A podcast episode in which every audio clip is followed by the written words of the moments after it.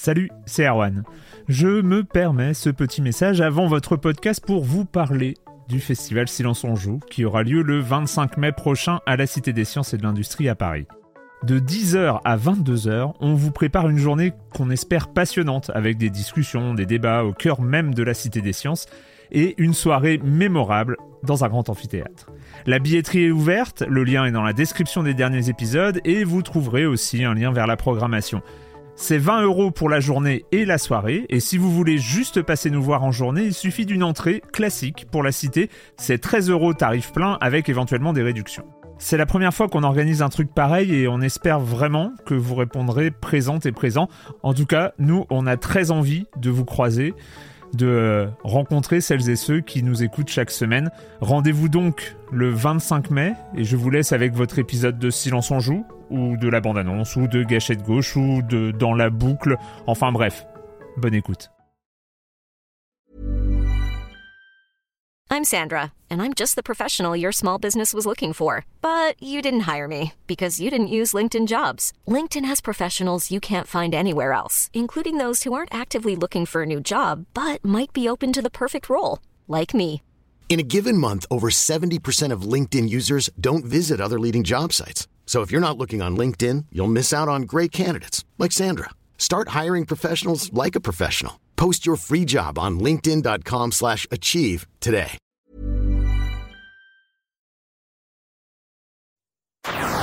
Non, Ah, ah, ah. ah, ah, si, si, si. Moi, c'est bon, Ouais, c'est bon. Allô, allô Oh là là, là on est, on est bien là. On est bien, on est bien. on Je m'entends mieux que la semaine dernière en tout cas. Silence on joue, Erwan Cario, bonjour.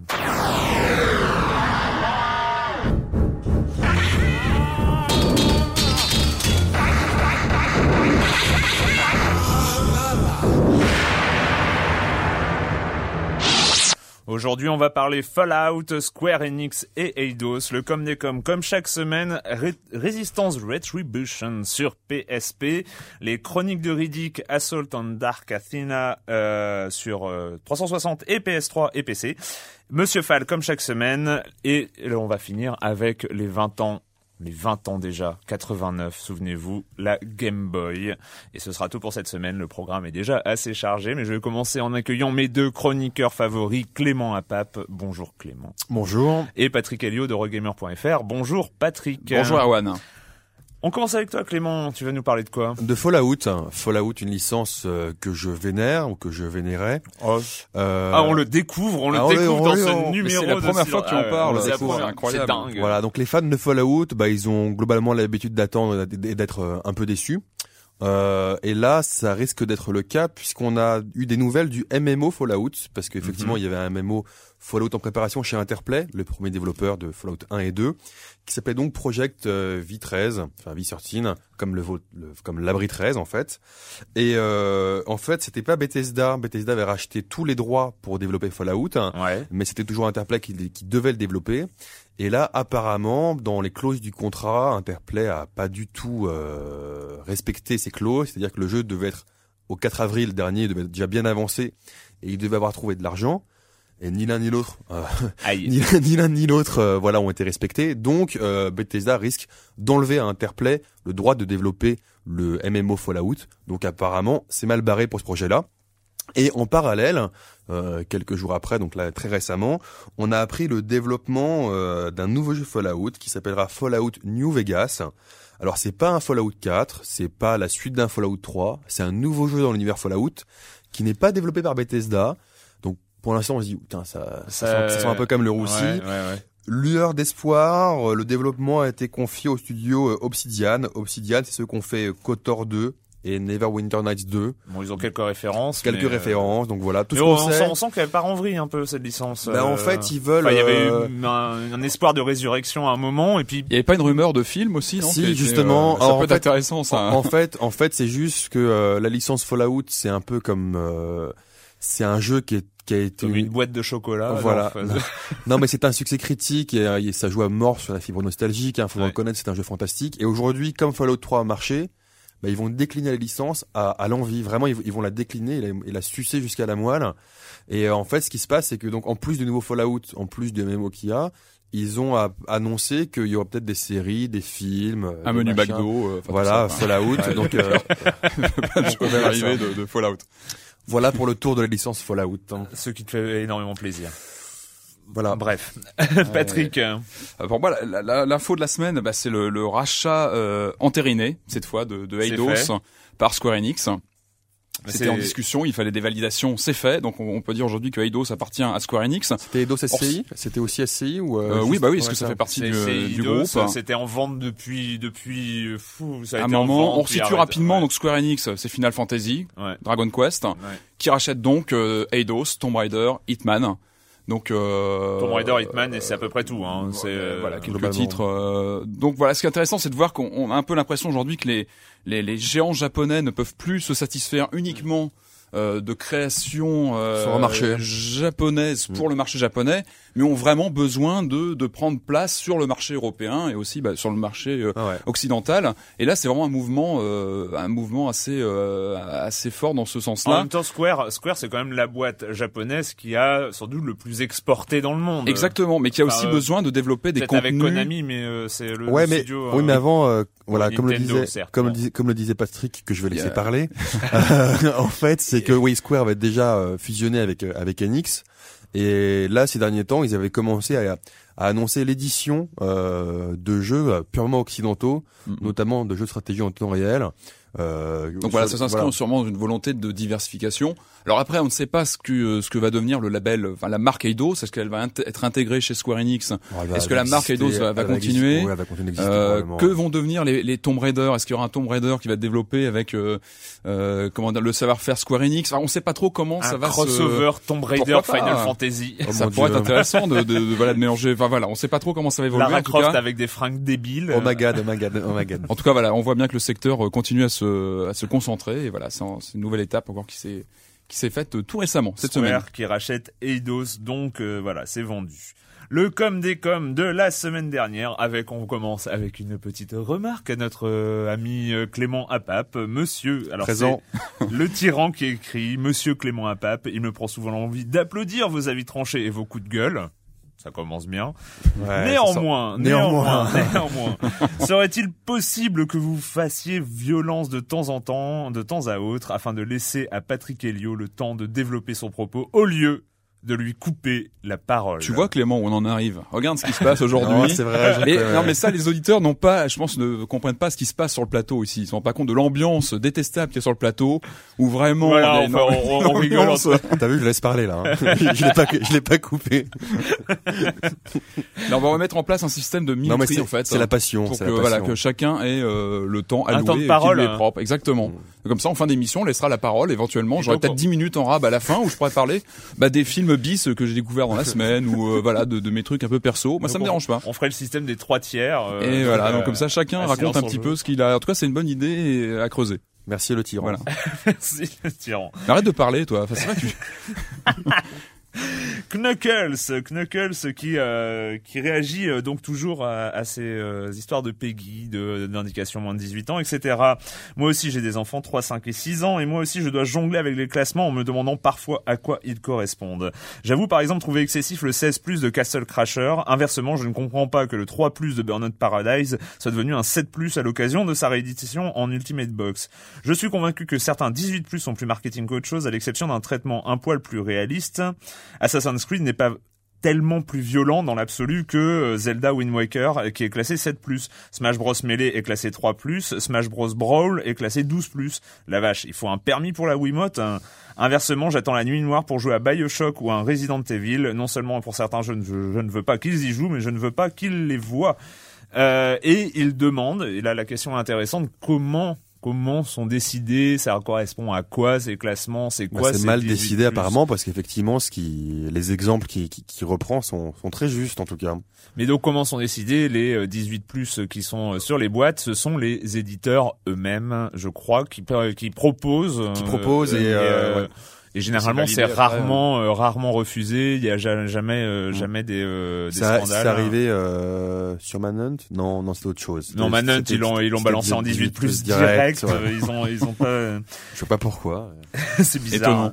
Et euh, dernière petite chose, donc euh, c'est notre lecteur euh, auditeur Otak qui m'a envoyé ces morceaux. On les a pas passés cette semaine, mais on, on écoutera la semaine prochaine. C'est pas mal du tout. When you lose your faith. Where's Lieutenant Grayson? We don't know, sir. He just went crazy. When you lose your freedom. Desertion in time of war is a capital offense. I am here to offer you a reprieve. You want to know about the conversion centers? We are close, James. With your help, I can get the materials we need to finish it. The only thing you have left is retribution. Résistance Retribution sur PSP. Je viens de réécouter, c'est pas la voix de Jason Statham qui euh, double arrête. le héros. Tu fais une fixation, Erwan, c'est terrible. il y, a- il y a un accent anglais dans cette oui, voix-là. euh, tout à fait, bien sûr. Non, bah, je, je vérifierai, suis donc, sûr que... et donc il y a qu'un anglais, bien, bien évidemment. Ça ne peut être que lui, évidemment. Oh là là. Euh, Patrick, Oui, tu as joué, donc tu as ressorti ta PSP. Exactement. Écoutez, le soleil est là, il fait beau, euh, il fait voilà. beau. C'est le moment de ressortir les consoles portables, d'aller jouer un petit peu dehors, c'est sympathique. Résistance. Donc enfin voilà, moi ça faisait un petit moment que j'avais pas sorti ma PSP, donc là Sony lance euh, donc euh, Resistance Attribution. Donc qu'est-ce que c'est? C'est le nouveau volet d'une série qui a commencé sur la PlayStation 3. Oui. Euh, Sur Resistance, une, euh. voilà, c'était un des premiers jeux disponibles avec la PS3, le premier Resistance. Il y a deux FPS, volets. donc. Donc des jeux. Ah, tu faut pas que tu me coupes quand je Ah, parle. Je crois que j'avais pas saisi. le- Merci d'attendre que voilà. Donc euh, je finis mon topo. Donc le jeu en sorti. donc c'était donc voilà deux jeux en vue subjective, jeux d'action qui euh, se passent dans les années 50 où euh, une race euh, de d'aliens, les chimères, ont envahi le monde et c'est une catastrophe. Une catastrophe, c'est terrible. Euh, la version PSP opte pour une autre euh, un autre point de vue puisque on passe à la vue à la troisième personne. Ah non, c'est plus un FPS. Ce n'est plus un, un FPS, on passe à la troisième personne, c'est plus sympa je pense pour la FPS, c'est plus adapté pour bien identifier où se trouve son personnage dans, dans l'écran et euh, ne regarde pas comme ça non plus, c'est, c'est- c'est- voilà, merci. Et euh, donc voilà, donc adaptation de, de la série. Alors c'est une série qui marche plutôt bien sur PS3, qui est bien posée, euh, je crois qu'il s'en est vendu environ 130 000 exemplaires, donc euh, c'est quand même un, un vrai poids lourd maintenant sur la, la PS3. 130 000, c'est pas des masses. Hein. Par- C'est, pas- euh, pardon de te pour couper. une nouvelle pour une nouvelle licence c'est quand même pas mal merci euh, Clément. Et donc euh, donc résistance. Le scénario de résistance rétribution se passe se positionne entre les deux résistances de la PS3 vous allez la suivre. Oui. c'est un scénario Oui. alternatif où on suit un personnage comme ça qui se où le, le, le théâtre de l'action est notamment en France donc on se sent plus concerné etc et euh, c'est plutôt une très bonne surprise. Moi c'est le jeu que j'utilise en ce moment dans le métro pour mes déplacements donc c'est pas rien. C'est quand même une marque de, ah oui, de- oui, de non, non, qualité. Est-ce que tu loupes ta station d'arrivée? Euh, non. Ah. Non, Ah, ça, donc, je l'ai eu, on- eu on sur n'est euh, pas- GTA et sur On n'est euh, pas tonnes. encore au stade, euh, au stade, on rate, sa, voilà, on rate sa encore, station. euh, Donc, euh, Mais en tout cas, non, non, c'est plutôt bien adapté. C'est une bonne surprise. Alors bon, ça reste très linéaire. C'est euh, moi pour moi le, le vrai et que le vrai problème du jeu, c'est la maniabilité. C'est-à-dire qu'il manque toujours ce satané deuxième joystick analogique sur PSP. Euh, pour euh, parce qu'en fait là les mouvements se font avec les trois touches euh, le triangle le rond croix etc pour se déplacer de façon latérale etc Ah et le stick analogique est pour le regard grosso Ah modo. oui, ça ah donne un ouais. peu ça. Même non les regards sont aussi sur les touches euh. mais voilà c'est en tout cas c'est pas super fluide au niveau des, des mouvements mais le jeu est plutôt bien construit on avance bien dans le scénario euh, bonne durée de vie visiblement. Il y a pas mal de modes multijoueurs qui sont plutôt sympas euh, et la réalisation surtout est assez impressionnante hein. c'est vrai, mais tu me euh, disais, tu me disais que euh, on était euh, largement au niveau de la PS2. Oh largement, ouais. Moi je trouve que ça, ça ressemble vraiment euh, graphiquement à ce qu'on avait de mieux sur PS2. euh, enfin, Ah ouais, quand la quand même. était vraiment maîtrisée. Je trouve que c'est vraiment, vraiment graphiquement très impressionnant. Le gameplay est bien huilé. On, vraiment, c'est un jeu très agréable. Euh, pour moi, voilà, le, le vrai défaut, c'est ça, c'est cette maniabilité que cette console qui reste assez, assez rigide et assez. Assez euh, euh, voilà, pas spontané et voilà il manque toujours ce deuxième stick. Mais euh, en tout cas voilà c'est une valeur sûre. Moi je trouve que c'est vraiment une bonne surprise. Et on, voilà, pour les fans de, de jeux d'action à la troisième personne euh, plutôt bien bien fini bien Donc fignolé c'est une ça, bonne ça- surprise ça vaut le coup que je ressorte ma PSP. essaye vraiment je te le conseille c'est vraiment une, une bonne surprise euh, et puis l'univers est très sympa je sais pas si, t'avais- si vous avez essayé les, les deux volets sur PS3 qui avaient un univers plutôt rigolo bien, Ça y est, euh, ça y est, Clément fait la gueule, il veut plus parler. c'est encore pire quand il parle plus en fait tu vois c'est Ouais, encore pire On va revenir. Allez, vas-y, raconte, euh, dis, dis-nous ce que t'as à dire. Bon, en tout cas, voilà, moi, c'est, un peu mon coup de cœur du moment sur PSP, puis c'est bien de, de rejouer un petit peu sur PSP, parce que c'est vrai que ça un Non, petit moi, moment. moi, j'a- moi, j'avoue que j'y ai pas vraiment touché. et- euh, j'ai j'ai pas touché, mais c'est vrai que sorti des patapons depuis euh, Depuis quelques temps, on avait pas God of de- War, God of War, Mm, gros jeu voilà, qui était, d'action, qui était bien, bien euh, adapté aussi. Bah là, voilà. Puis en tout cas, ce qui est intéressant, c'est que c'est une, une adaptation intelligente sur la console qui prend en compte. Euh, Ouais, c'est bah, pas- les c'est pas un remake. Voilà, on passe dans une vue différente, troisième personne, et ça se prête vraiment bien. Ouais. Voilà. Et un revival de la PSP alors? Eh ben c'est prévu, il y a pas mal de titres qui ont été annoncés, il y a Little Big Planet qui doit arriver, il y a Assassin's Creed qui est prévu. On sent qu'il y a une volonté un peu de remettre la console en avant. Sans et- doute, euh, et Moi, je pense que c'est la PSP, elle va être intéressante à partir du moment, enfin la prochaine itération de la machine, Ouais. où normalement les jeux seront en téléchargement uniquement. C'est ce qui se dit, voilà, c'est la Et, rumeur. euh, et ça c'est intéressant. serait, Mais déjà euh, Patapon 2 aux États-Unis, il est, il est qu'en téléchargement ou, avec, le ou en test, vente, oui, de ouais, vente ou en vente en magasin juste avec un ticket pour le télécharger. D'accord. Et là, je pense qu'il y aura beaucoup plus de, bah, de jeux proposés puisque, comme on l'a vu sur les autres supports, quand on passe à la dématérialisation, il y a beaucoup plus d'offres. Et aussi. surtout sur la PSP, gros intérêt double qui est un intérêt d'autonomie parce que t'as plus l'UMD à faire tourner, donc ta Qui console pas mal, ouais, dure, qui dure- prend pas mal dure de- plus longtemps. Et intérêt de taux de chargement parce que Ouais. l'UMD a quand même un taux de transfert absolument Assez ridicule. Il y a du pas mal de chargement et d'ailleurs sur. euh, Voilà, donc euh, donc peut-être que la PSP a, a la- l'occasion de la nouvelle ouais. sortie. Mais en tout euh, cas, c'est- c'est bon de se plonger dans un jeu qui est super bien réalisé. Où on Ouais, voit vraiment que la ouais. bécane on a quand même dans le ventre et a vraiment euh, voilà des capacités graphiques qui. euh, mais avec ce bel écran quand même, Ouais, c'était c'est un clair. petit peu dommage de s'en ouais. passer. They say hope begins in the dark, but most just flail around in the blackness, searching for their destiny. T'as vu, je t'ai laissé parler. The darkness, for me, is where I shine.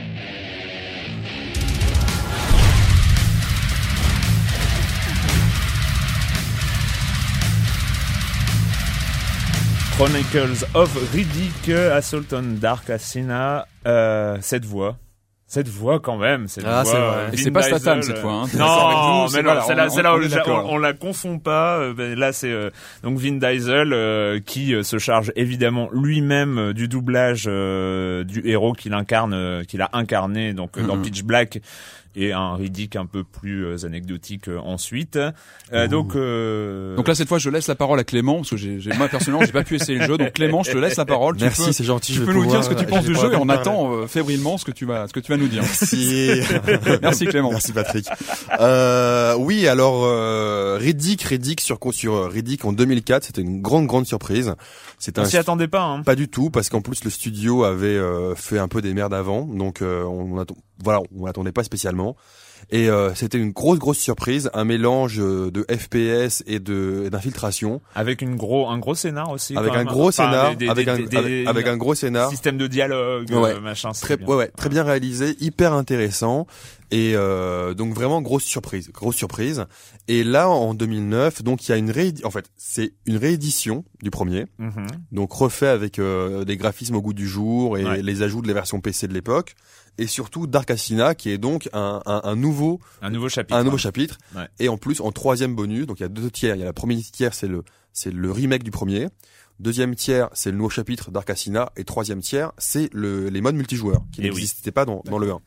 Alors, euh, moi, je l'attendais donc. Euh, je l'avais un peu vu à Londres en plus, Mm. euh, et donc il, il me faisait, il m'excitait un peu, comme on dit. Et, euh, et en fait, j'étais un poil déçu. Alors, je suis, Ah ouais? Ouais, vraiment. Alors, je suis super content. Euh, alors, pour ceux qui, pour ceux qui n'ont pas du tout joué au premier, ça vaut le coup de l'acheter. Bah, Ne oui, serait-ce oui, que il y a pour- les deux jeux. Voilà, euh, ne serait-ce que pour le, premier, premier jeu, euh, remis au goût du jour, qui est toujours, euh, qui est toujours frais, qui est toujours original, qui est Ouais, toujours super intéressant. Il a, on voit de- que dans, parfois dans l'animation, ça, ça reste un peu vieux, voilà, mais sinon, c'est, ça vaut vraiment le coup pour ce jeu-là. Maintenant, Dark Asina, moi, j'étais un peu déçu. Quand j'ai vu la présentation, je m'entendais beaucoup. Et finalement, j'étais un peu déçu pour deux raisons principales. La première, c'est que on parle beaucoup de ce qui faisait le charme euh, du premier Riddick. C'est que le premier Riddick, c'était un FPS, enfin FPS, parfois on voit des troisième personne, mais Ouais. infiltration. et là, pour moi, quand on avance dans le jeu, c'est un peu trop shooter. Un peu trop shooter par rapport à l'aspect infiltration. Mais ça, on en a parlé. Moi, je, donc j'y ai joué et j'ai pas trouvé tant que ça, quoi. Parce Bah, que tu en fait, en fait, en fait, les- ouais, mais t'avances un peu plus. on et peut régulièrement prendre les armes des. Tu des choisis ennemis. peut-être comment le tu joues, choix, en fait, non le C'est choix, oui, évidemment, le choix est fait, mais je trouve que dans le premier, euh, c'était euh, kiff kiff. Là, justement, les critiques, c'était que justement, ça manquait un peu d'action, et là, ils ont mis trop sur l'action, et ça, personnellement, donc c'est vraiment personnel, hein, Ouais. c'est, euh, je trouve pas ça forcément bien pour le pour le truc. Le scénario est un peu plus pourri, et surtout, et surtout, moi, ce que j'ai pas du tout aimé, c'est l'intelligence artificielle. Alors, certes, euh, ce sont des euh, des drones, Oui, ce sont des. ce des- sont ce sont des drones, donc des on abrutis. des abrutis, donc on peut, ça peut justifier. Maintenant, il y a aussi des mercenaires. Et je, enfin donc des, des, des humains parfois, et je trouve l'IA totalement à la rue. Moi, il m'est arrivé un truc. Là-dessus, je suis assez d'accord. Il m'est arrivé un truc et qui est, je suis pas le seul à qui c'est arrivé parce que j'en ai un peu parlé autour de moi, notamment quand on sort de la lumière, de, de l'ombre, pardon, parce que c'est un jeu qui joue vachement sur ombre, lumière, etc. Quand on sort de l'ombre, par exemple, en gros, il y a deux scripts. Il y a un script euh, de l'ennemi, je te fonce dessus pour buter, et, les- et le script, euh, je me recule et je me mets à couvert. Et moi, à un moment, quand je sortais de la lumière, il me courait dessus. Et hop, quand je rentrais, hop, c'était n'importe quoi. C'est que à, à, à 2 mm près, il me courait dessus, hop, il revenait, hop, il me courait dessus, il revenait. Bon, voilà, c'est les trucs qu'on n'a pas l'habitude de les voir dans les jeux aujourd'hui. Non, c'est vrai, c'est vrai que sur l'IA, on est face à Ouais. des ennemis, euh, même euh, ceux qui te sautent dessus en corps à corps, c'est euh, ils font la queue. Et en multijoueur, alors, ça donne euh, quoi? Tu joues Ah, moi, j'ai pas joué en multijoueur. J'ai pas joué en multijoueur, euh, mais apparemment des, des échos que j'ai, mais voilà, c'est pas mon- c'est pas mon expérience personnelle. C'est pas fantastique, c'est c'est sympathique. Donc voilà, moi je trouve euh, ce globalement, je trouve cet épisode. Alors il faut vraiment l'acheter si on n'a pas joué au premier, Hum. parce que le- rien que le remake du premier, un peu mis au goût du jour, vaut toujours le coup pour ceux qui l'ont pas connu. Moi, Les ce que graphismes ont été re- Ouais, refaits, ouais, c'est ça, du, du enfin. Moi, ce que j'aime bien, c'est ouais. ce passage euh, FPS vu à la troisième personne sur certaines, euh, enfin qui donne une espèce de précision au personnage à chaque fois. Enfin, quand on fait des actions, on repasse en troisième personne pour euh, pour avoir une meilleure vue et tout ça, et ça donne une espèce de précision, de réalité euh, Ouais, tout à fait. euh, à l'ensemble qui est qui est toujours très impressionnante. Et dans ce numéro, moi j'ai quand même énormément apprécié les dialogues qui sont toujours écrits d'une manière fantastique, vraiment. C'est euh, on est on est à un stade de de dialogue de séries télé ou de choses comme ça, euh, vraiment très très impressionnant. Mais c'est vrai que rien dans l'intro, on peut les laisser parler. Moi, je les laissé parler euh, pour. euh, Enfin, mais Bon, du- avant de les buter, je les laissé parler rien que pour le kiff du dialogue, c'est vrai. Et, et d'une part, euh, voilà, d'une part, euh, bon, il y a la voix de. Tu les as de laissés parler, euh, eux, c'est vrai Ouais, c'est eux, eux, bien. eux, je les laissé parler eux. Pas mal. Bah après, je les butais. Attention, Là, je peux le laisser parler, mais euh, attention. T'as une arme dans ton sac, c'est ça? Et, euh, et, et d'une part, les doublages aussi. Les doublages voix, ça va avec, Ouais. mais les doublages voix, bon, non seulement il y a Vin Diesel, mais tous les autres personnages vrai. Et secondaires. même Jason Statham, mais ça, tu le... Patrick. non, mais sérieux. Euh, moi, j'ai vraiment, j'ai vraiment beaucoup apprécié. Ça m'a vraiment fait plaisir de retrouver le personnage qui, je pense, d'ailleurs, dès l'origine, dès le premier pitchback, est un personnage de jeu vidéo. Il est avec, énorme, a- sûr. a- avec ses, ses, ses lunettes qu'il enlève, qu'il remet euh, quand Ouais, il est dans le noir et le jour. C'est un personnage de jeu vidéo. Et moi, je me rappelle de la mise en scène très cinématographique du premier. Parce que moi, j'avais joué beaucoup au premier euh, sur Ouais. Xbox, et je me rappelle que c'était très cinématographique, justement, que ces effets de caméra, comme tu disais. euh, Ils Ouais. existent encore. ouais. vraiment, Non, non, mais il y a encore ça, ce côté ouais, euh, il y a- cinéma. il y, a des euh, bons côtés, hein. oui, oui. Il y a des bons côtés, mais moi, franchement, pris à part et en avançant, euh, j'ai un peu plus, je crois, un peu plus, à peine plus avancé que toi. Moi, je trouve ça. euh, Enfin, j'étais déçu, quoi. Enfin, c'est pas, un, c'est pas un jeu euh, pourri, c'est un jeu médiocre, moyen pour moi. C'est un jeu. Ah euh, ouais. ouais, c'est pas un jeu Moi, qui. je est- me suis bien éclaté quand même. Hein.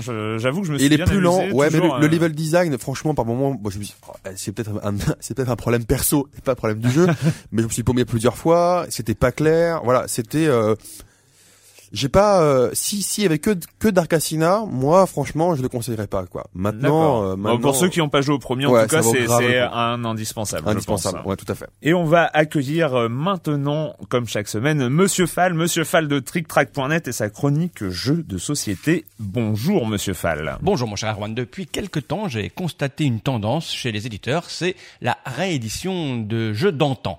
Alors attention, quand je dis jeux d'antan, je ne parle pas d'une période de 40 ou 50 ans, non, je parle d'une période assez courte, on va dire 4, 5, allez 10 ans grand maximum. C'est le cas de Matago qui nous sort un jeu euh, répondant au nom de Art Moderne, un jeu signé Rainer Knizia et qui a vu sa première édition au début des années 90. Alors mon cher Erwan, la mécanique d'art moderne tourne quasi complètement, totalement, exclusivement autour des enchères.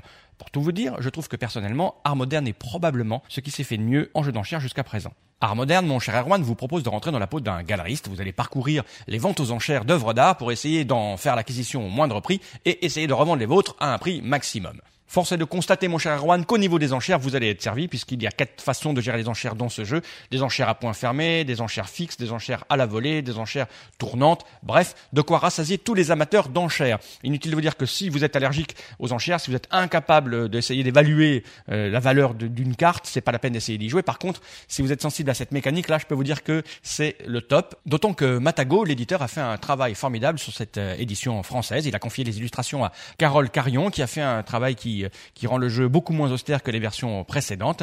Le jeu est prévu pour 3 à 5 joueurs à partir de 8 ans. Une partie dure moins de 60 minutes et vous trouverez la boîte d'art moderne à 30 euros maximum. Un jeu à posséder absolument qui vient d'arriver là tout de suite sur les étals de vos boutiques. À la semaine prochaine, mon cher Erwan. À la semaine prochaine, Monsieur Fall. C'est vrai que je suis assez euh, friand de ces rééditions. J'ai récupéré Illuminati euh, récemment. Ça m'a fait bien plaisir.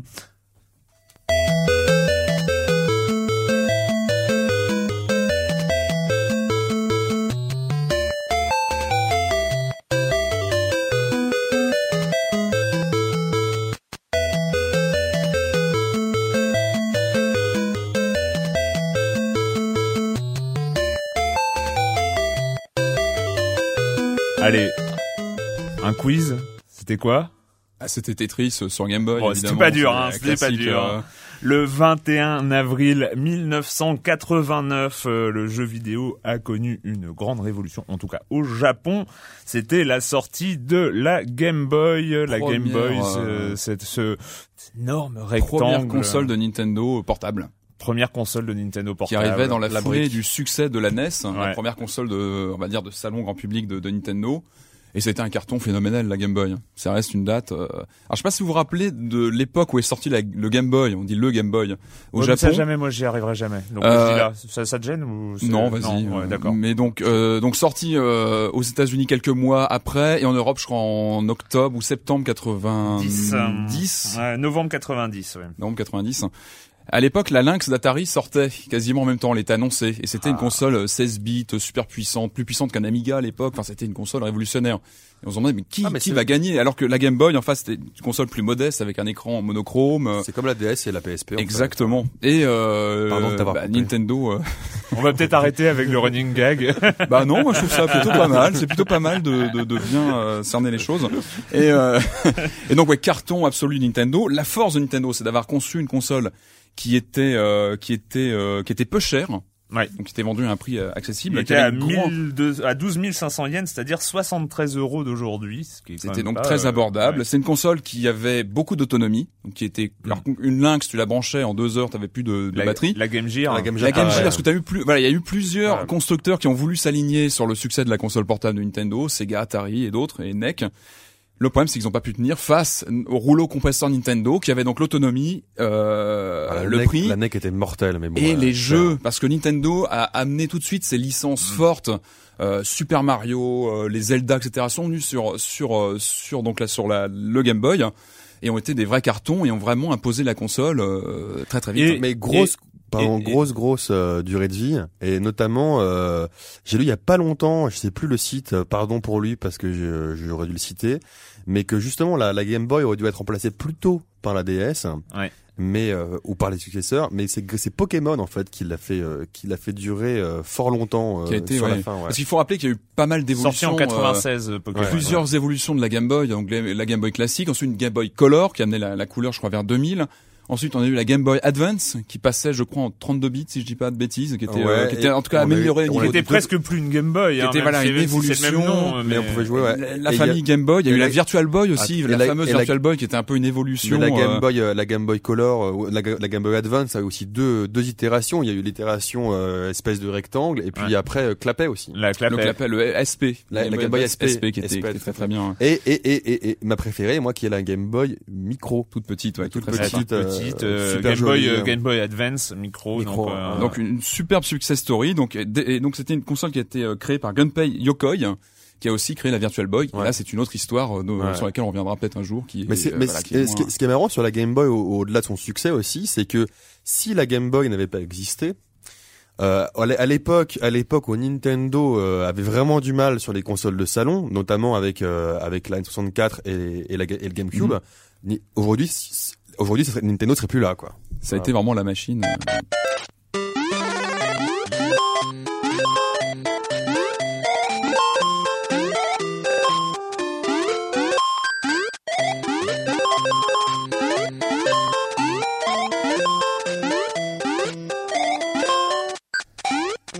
Ça, c'était su- Super Mario. Super Mario, Ah ouais, Super qui- Mario. qui était un des premiers jeux sortis sur la console, qui était juste fabuleux. Je me rappelle, c'était juste une, une tuerie ce jeu. Bah oui, c'était surtout était de pouvoir très, très bon. amener, de pouvoir amener ces, ces jeux vidéo à l'extérieur. Il y a eu aussi euh, ce qu'on a pas, on l'a cité parce que c'était la première musique passée, mais Tetris, c'est quand même.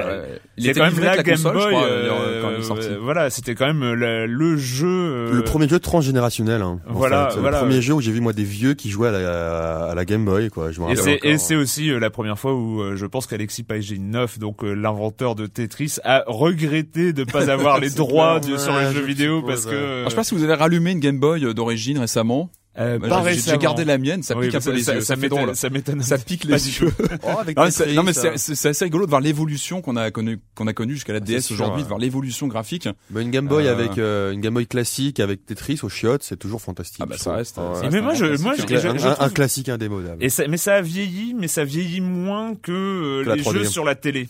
Et le son, Ça- moi, parce que on a on a un écran qui est pixelisé, mais on- en fait le pixel c'est euh, c'est pas moche en soi, Mm. c'est vraiment bien pixelisé. Mais la, deux- la 2D vieillit mieux aussi. Hein. La 2D La vieillit, la 2D vieillit mieux en général. moi j'adore et- le son de la première Game Boy. Ah, bah, D'ailleurs, il y a, le- des, il y a des, des, des, des gens qui font de la musique avec le- le, son Game Boy. euh, le son de 8 l'époque, bits, hein, qui est- qui est le- fabuleux. le son 8 Il a un son qui est, très euh, très attachant, je trouve.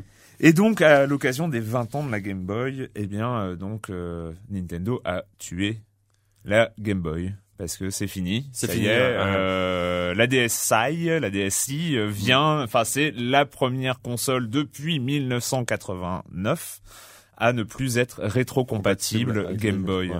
On va verser une larme. On va verser une larme, mais je pense que euh, ils vont trouver un nouveau filon et ils vont nous sortir euh, les jeux Game Boy en. J'espère d'un côté qu'ils vont nous sortir des jeux Game Boy pas trop chers euh, en version en version téléchargeable probablement. Ah oui, qui tournerait, qui tournerait sur l'écran de la DS. Ouais, ouais. Oui, c'est très Mhm. très probable. hein.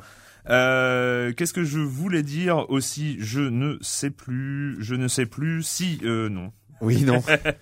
tu veux qu'on te coupe peut-être? Coupons-le vite. Non, Carwan, c'est pas possible. Merde. Donc euh, 20 ans, 20 ans, c'est les 20 ans de la Game Boy, la Game Boy, Game Boy Advance, etc. Et puis voilà, c'est aussi euh, la fin, euh, la fin d'une époque euh, quand même chez Nintendo. On va continuer avec la DS et c'est quand même pas mal. On en a fini cette semaine pour les jeux vidéo. J'ai un peu gagné euh, la question rituelle. Et quand vous ne jouez pas, vous faites quoi, Clément? Alors moi j'aurais aimé voir une exposition euh, qui s'appelle Our Body. Euh, l'exposition, enfin moi mes parents et des, et des amis étaient, étaient allés la voir. Malheureusement, euh, elle était interdite. Alors donc je, je vais vous en parler, je vais vous en parler parce que ça vient juste de tomber. Donc la justice interdit l'exposition anatomique Our Body. Our Body, c'était une exposition où il y avait 20 corps humains qui étaient euh, coupés, on voyait anatomiques. Et donc euh, je vais pas, je vais pas prendre euh, parti, mais c'est vrai que c'est un fait exceptionnel en France puisque euh, la justice a interdit ben, mardi, euh, hier, euh, avant-hier, une, euh, une exposition qui est présentée à Paris depuis le 12 février et qui a qui a qui a tourné dans toute l'Europe. Et qui avait déjà été interdite, je crois, dans un pays, Il non En Allemagne, il me semble avoir ouais, entendu. ouais, en il y a- Allemagne, il y a- il y a en eu Allemagne, des- il y a eu controverses à chaque clash. Parce qu'en fait, euh, bah, globalement, le, ce qui, les deux visions qui s'affrontent, c'est que du côté de l'organisateur de l'événement, on souligne le caractère pédagogique et scientifique, alors que les deux associations demanderaient ce qui sont euh, ensemble contre la peine de mort et Solid- Solidarité Chine arguent qu'ils portent atteinte aux droits humains. Donc voilà, donc là apparemment, euh, c'est Oui, mal parce qu'il y a quand même, il y a quand même un, un débat sur l'origine Des- des euh, corps, des des corps euh, qui Ouais, sont censés vrai. euh, être des volontaires. Et on n'est pas si sûr que ça, en Euh, fait. Et on n'est pas si sûr que Ouais. ça. Et donc euh, bon, il y a, il y a quand même, il y a quand même des choses. Tout à fait. euh, Mais derrière, effectivement, hein, j'aurais bien pas, aimé en tout cas euh, voir l'exposition avant, donc ça m'apprendra à procrastiner. voilà, voilà. Voilà, Patrick. hein. Erwan, tu oses me demander ce que je fais moi cette semaine, alors que l'album de Dépêche Mode vient de sortir dans les bacs. je peux pas me demander ça, c'est pas possible. Par- Pardon. Euh, donc non, non, j'écoute le dernier album de Dépêche Mode, j'avais acheté sur euh, iTunes. Et là, je crois que je vais craquer en fait. Ils ont sorti une super édition avec euh, trois CD, plein de bonus, un DVD making of. Donc je crois que je vais acheter l'édition spéciale. Très très bon album. Donc je le recommande pour euh, tous les fans de Dépêche Et tu es euh, pas, pas déçu, euh, c'est euh, Non, c'est très très bon. C'est c'est Enfin, moi, c'est voilà, c'est voilà, j'aime beaucoup puisque je vais donc euh, me, je vais essayer de trouver la version collector qui a l'air de disparaître à vue d'œil visiblement. Donc, euh, je vais partir à la recherche de cette édition très vite. Bah moi, euh, pour moi, cette semaine entre euh, Nouvelle Star et euh, le fait de finir, euh, parce que je sais pas pourquoi j'ai cité Nouvelle Star. C'est c'est- c'est les rares trucs que je fais entre en dehors du jeu vidéo, ouais, c'est gênant. hein. Euh, et euh, le fait que j'ai fini GTA Chinatown Wars, mais qui ne rentre pas dans la catégorie. euh, en même temps ou pas, Est-ce que tu regardes l'émission et tu joues en même temps ou non? C'est- non, non, non, je suis bien concentré. Moi, je regarde Nouvelle Star du très Ah premier ouais. degré, hein, très premier degré. Ah mais ouais. c'est voilà, c'est libé, hein, c'est ça. Ouais, non, c'est c'est grave. Euh, si à la limite, euh, à la limite, euh, qu'est-ce que j'avais Si jamais euh, j'en ai reparlé, je crois déjà deux fois, donc euh, c'est encore les derniers. c'est- c'est c'est- c'est encore les, les derniers. Les rien derniers- préparé du tout, c'est pas possible. Les derniers épisodes. Non mais c'est Ouais, quoi. ça va, ça va. Non, c'est le- les, les, les nouveaux épisodes, les derniers que j'ai achetés en tout cas de la série Y, mais non, j'ai déjà au moins parlé deux fois, euh, donc je ne vais pas en reparler, voilà. C'est fini pour cette semaine. On se retrouve très bientôt pour parler jeux vidéo sur l'IB Labo. Libé, labo,